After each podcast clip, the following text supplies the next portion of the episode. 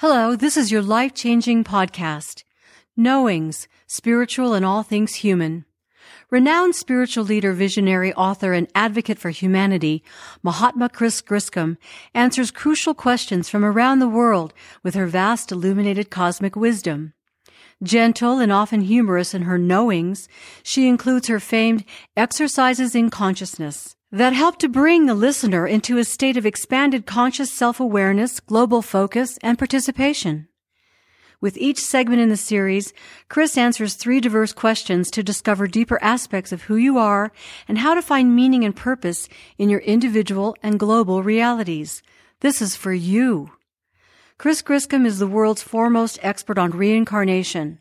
Her intensives of the Light Institute with themes of all things human are for people around the globe with the purpose of changing lives and helping the planet.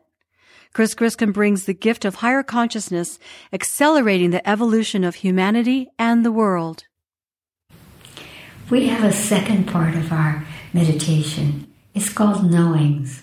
And every week from around the world, people send questions that they would like for us to um, massage, to, to converse about in order to uplift us all, to illuminate these points. And uh, so Allison will tell us the questions that have come today. Allison? The first question is from Thimphu, Bhutan. Bhutan. How can we have a more gentle world? Hmm. Well, first, of course, I would say by finding the gentleness in you. Once we find it in ourselves, we tend to see it in others. It doesn't mean that we can't stand up for our own truth or speak our truth or, or do what has to be done. It's simply that we can find new ways of expressing ourselves through gentleness. Gentleness is not powerlessness. Gentleness is a true, a radiant transmitting of inner power, of inner truth, and connection to higher frequencies those that belong to us. And so we can begin by just finding that gentleness in ourselves, in this exercise in consciousness, and then just imagining that we're transmitting that so that we see it in everyone around the world. And we show them by the way we live our lives, by what we do, by what we think, by what we feel, by what we radiate from us. That gentleness is something that we all seek and we all have inside. So let's try this exercise in consciousness. Close your eyes and ask your body where it holds the power of gentleness. You might see or hear a place in your body And wherever you have that whisper of gentleness, bring your conscious awareness into that place and just imagine that you're pricking it open so that the vibration of gentleness is flowing up through your voice box, through your face, your eyes, into your brain, and down through your entire body. Feel the energy being activated in you being a truly gentle being. Hmm.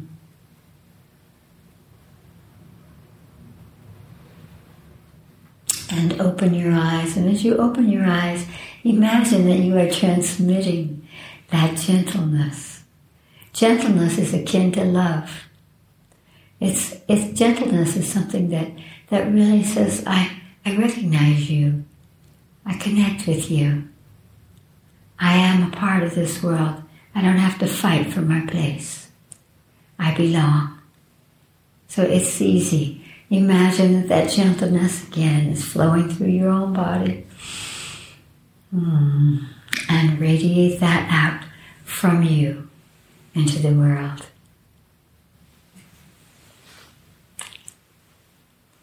Allison? The second question is from La Jolla, California, in the USA. Why are we so dramatic as a species about spirituality? Why do we need signs and messages and confirmations and validations of a higher power? Why can't we just be peaceful and know that we, like you say, Chris, are the embodiment of Source? Hmm. Oh, thank you for that question. it is so true that we, we are never raised, it doesn't matter what culture we come from. We are always, from the moment that we enter this world, raised to look outside the self, to find safety, to find food, to find belonging, to find worthiness from the outside of us. And so when it comes to spirituality, it never occurs to us that we could be carrying the, as I said in the first meditation today, our sacred source, our sacred spiritual source within ourselves and that when we wonder or want to evolve, that we can simply look to our own higher selves to support that evolution. And so it's something that we're coming to now. It doesn't mean that we cannot admire uh, templates uh, of spirituality. And what is spirituality? Spirituality is simply that sense, that knowing of belonging to the cosmos, of belonging to life, of being a, a, a being that carries that vibration. And spirituality, again, is beyond the dramas. It's beyond the fight uh, to win for the self. Spirituality shows us that our spirit, our soul, is eternal. And so we can wear our bodies in in that way of knowing that we'll shed our bodies, but we'll never shed our soul. Our soul continue to evolve. And so there is no such thing as someone who is not spiritual. You can't get into body without that. It is always there to accompany and to help our evolution. And so what I would say is um, take time every night, every morning, every every um, flicker during your day to call upon your higher self to teach you, to show you, to help you to know that you are your own priest and that we can acknowledge and learn from each other uh, without putting a title. Is this a spiritual person? Because I have found that the drunkard and the drug addict and the one who cannot find themselves they are still embodiment of something very profound and cosmic. Otherwise, they wouldn't be here. Sometimes souls will choose to play a role that uh, forces us to look deeper or to um, recognize what is true in life from a more profound uh, level. And so, why do we do it? We have to teach ourselves to do it. We have to learn that when you connect with your higher self, that everything else changes. The wisdom begins to come through you. The clarity and the evolution flow through you. And you have that sense of peace and centeredness, soul centeredness. Great love. Allison? The last question is from Montego Bay, Jamaica. To Chris Griscom. What is your favorite essential oil and why? Oh, you guys, and where you're from, must have many wonderful oils as well that you love that influence the body. The thing about the essential oils is that they carry an electrical current, and the electrical current stimulates our body physically, emotionally, and spiritually. So it's hard for me to say which is my favorite because I have I have so many that I use for this or I use for that. But if I had to choose just one, it would be uh, an oil of a special pine tea, uh, which is uh, called the, the, Idaho pine. Um, and it carries a tremendously high vibration, uh, electrical vibration. Uh, that influences our peacefulness, our happiness. I use it a lot uh, just to spread it around in my house when people come in that they feel happy because it does do that.